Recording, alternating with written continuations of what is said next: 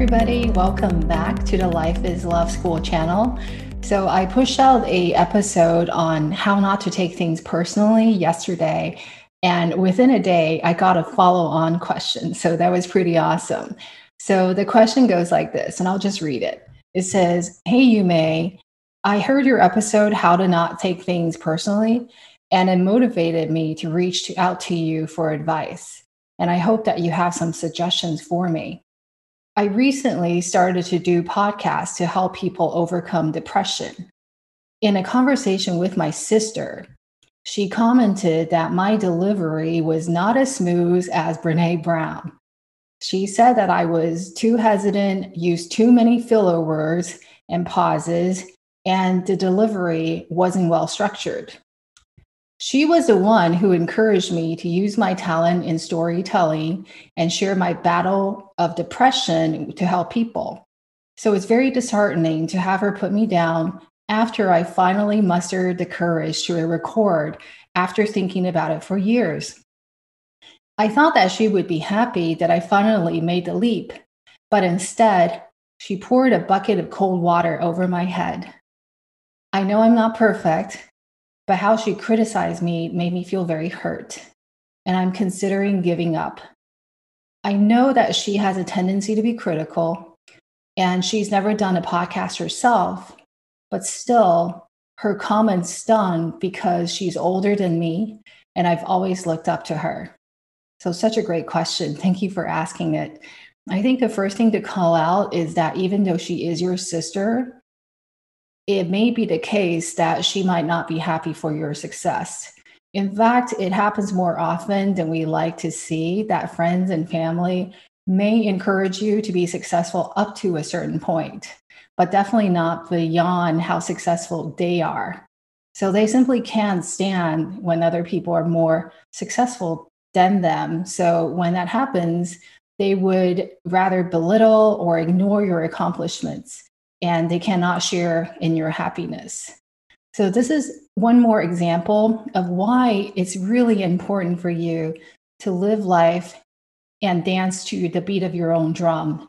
Because people's behavior, what they say, what they do, may or may not have your best interest in mind. And I think in this situation, it probably doesn't have your best interest in mind.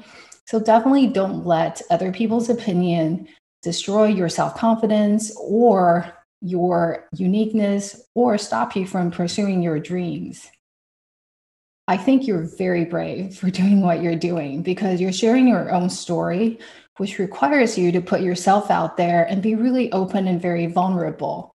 When you put yourself out there like the way you do, you are opening the door for criticism. Some people are not going to like it. Some people are going to think that, you know, you're too much or you're not enough we simply have no ability to make everybody happy. So once we make peace with us, then the next step is to say, okay, given the fact that I can't please everybody, why don't I at least please myself and live the life that I desire and be fully myself? So I want to share a writing by Theodore, Theodore Roosevelt, which I think you might really like. It's called The Man in the Arena.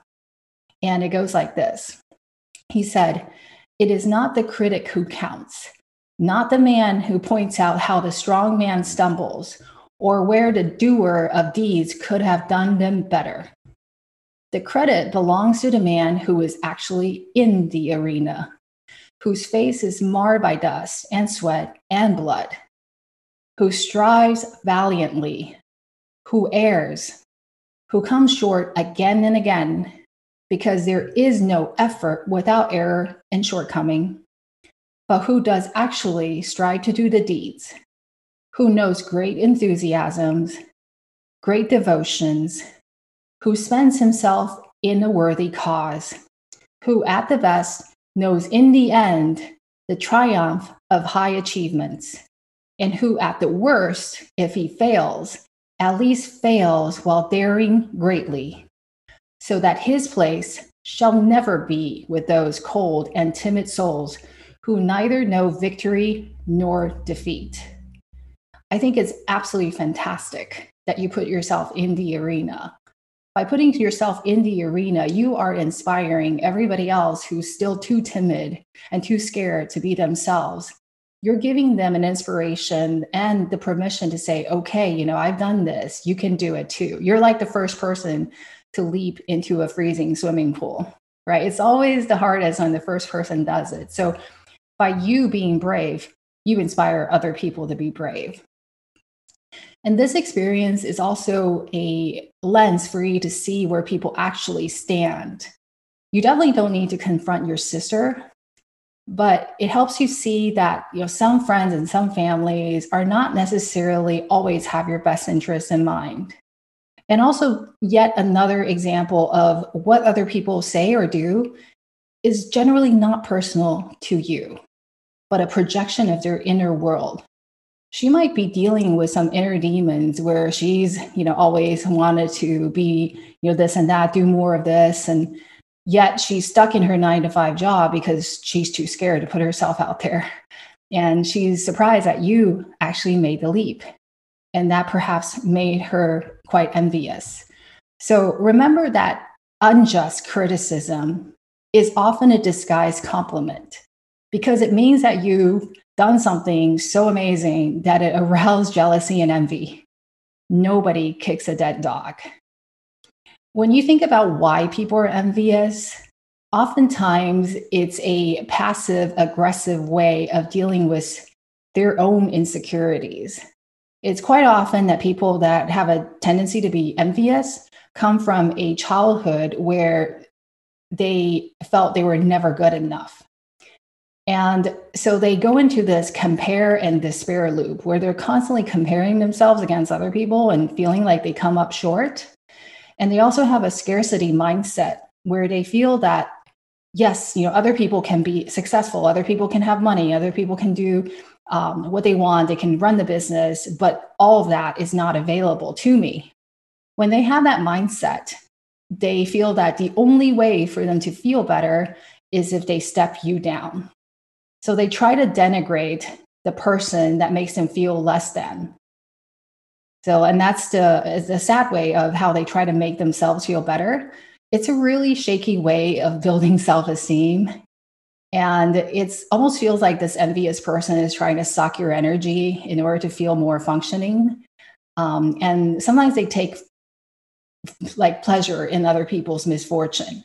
So if the way to deal with this is actually um, to not take their opinions seriously, knowing where they come from. If you start to feel, feel small, that's actually falling for the trap of where the envious person wants you to be. So you want to catch that feeling of feeling diminished and belittling yourself, and then um, stop yourself from doing it. Don't let their insults stick.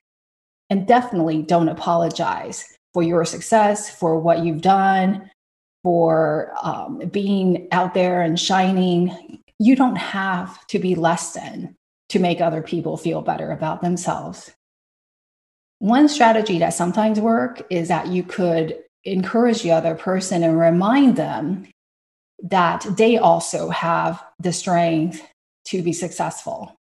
Encourage them to count their own blessings, encourage them to do whatever they wanted to do. And sometimes that's enough to shift their attention, but always make sure that you're protecting yourself. So some people like to do visualization where they would imagine like a protective bubble around them so that the envious person's energy cannot get to them.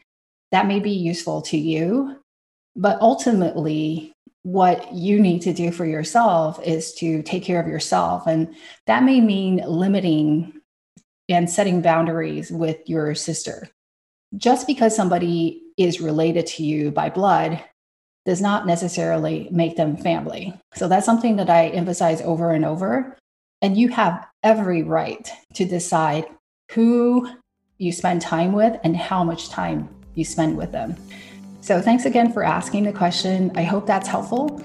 And everybody else, if you like or have any kind of comments, please put it down in the comments section and check out the show notes for how you could submit a question as well.